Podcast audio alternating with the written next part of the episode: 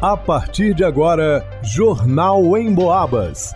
As notícias da região, de Minas e do Brasil, você ouve aqui na Emboabas, em 92,7 e 96,9. Emissoras que integram o sistema Emboabas de comunicação.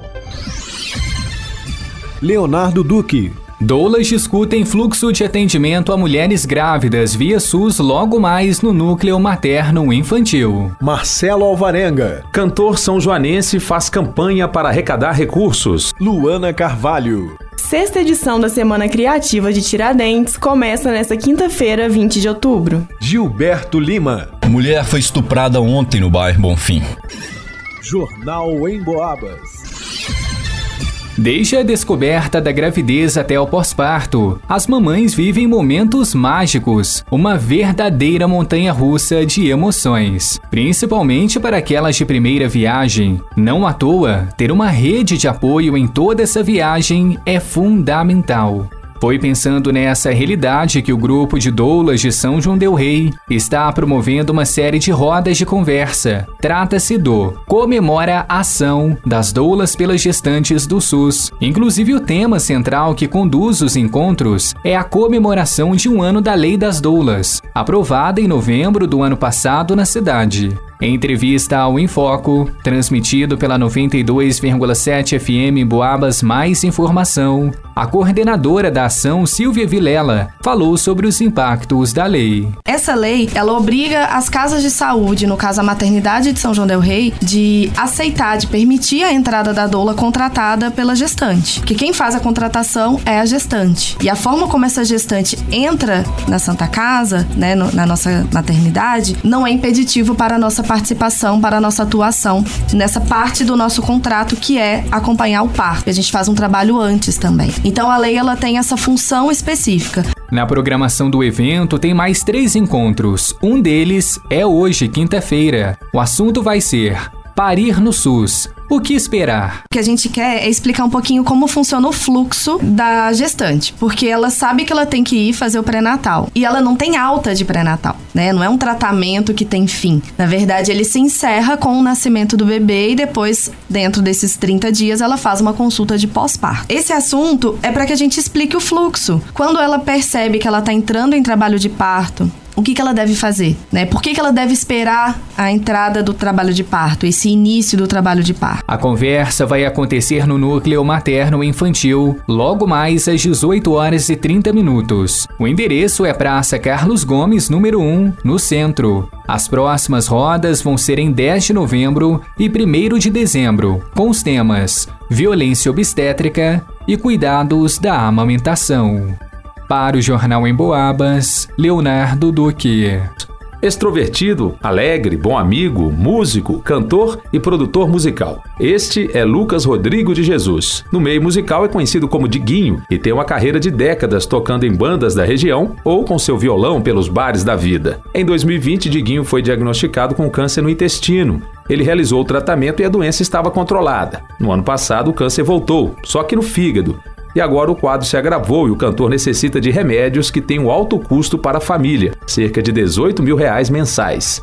Rosimeire Dias é tia do Diguinho e faz um apelo. Ele está internado na Santa Casa da Misericórdia com diagnóstico de câncer. Então estamos fazendo uma vaquinha online, uma campanha para poder ajudar ao Diguinho a comprar um medicamento de alto custo para ele poder começar a tomar até que a justiça libere que ele possa pegar de graça, né? Os amigos de Diguinho, os músicos, estarão realizando shows. Hoje será no Bar da Gilmar a partir das 19 horas e domingo no Boteco da Alcione a partir das 21 horas. Então, conto com a presença de todos que queiram nos ajudar. Ela também convida para que as pessoas possam colaborar com a campanha. Então, quem puder nos ajudar é compartilhando, né, as publicações, as vaquinhas. E Diguinho vai ficar muito feliz, muito contente com a ajuda de vocês todos, que eu acredito com essas orações, com a ajuda de todos, ele logo será recuperado e voltará ao seu trabalho que é, é músico, né? Um trabalho que ele tanto gosta, que ele tanto ama. Agradeço a todos mesmo de coração. Que Deus abençoe a todos vocês. Reforçando o número do Pix para ajudar na compra dos medicamentos: 32 99954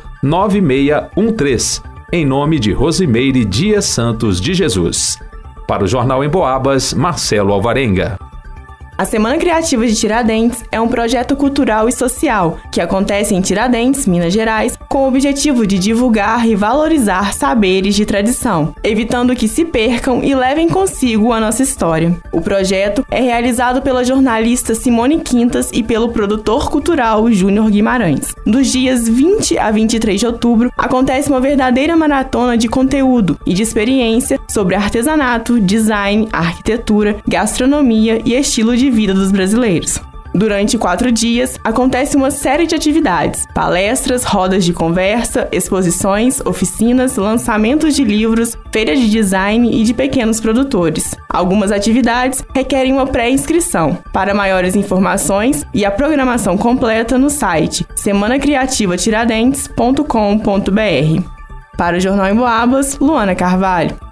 Uma jovem de apenas 18 anos procurou a polícia e relatou que, quando estava a caminho de casa, retornando do trabalho, dois homens a seguiram e, em determinado momento, aceleraram o passo e começaram a correr em direção dela. A vítima disse que tentou correr, mas não conseguiu se esquivar dos criminosos, os quais estavam encapuzados e usavam um agasalho de moletom. Eles a seguraram pelo braço, tamparam sua boca e ameaçaram machucá-la caso ela gritasse. Eles a levaram para um lugar escondido e, em frente a uma obra, os estupradores praticaram violência sexual contra ela. Após o crime, eles fugiram e a vítima se deslocou até o Hospital Nossa Senhora das Mercês, onde recebeu atendimento médico. O estupro aconteceu próximo a um espaço destinado a festas no bairro Bonfim. A polícia investiga o caso. Para o Jornal em Boabas, Gilberto Lima.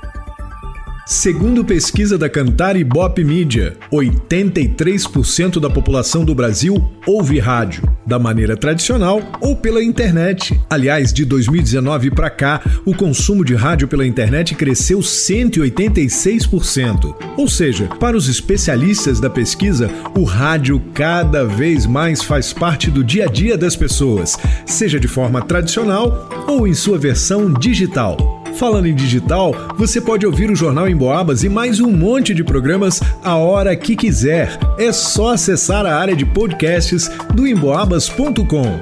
Aliás, você já baixou o aplicativo da Emboabas? Já curtiu nossas redes sociais? Vai lá!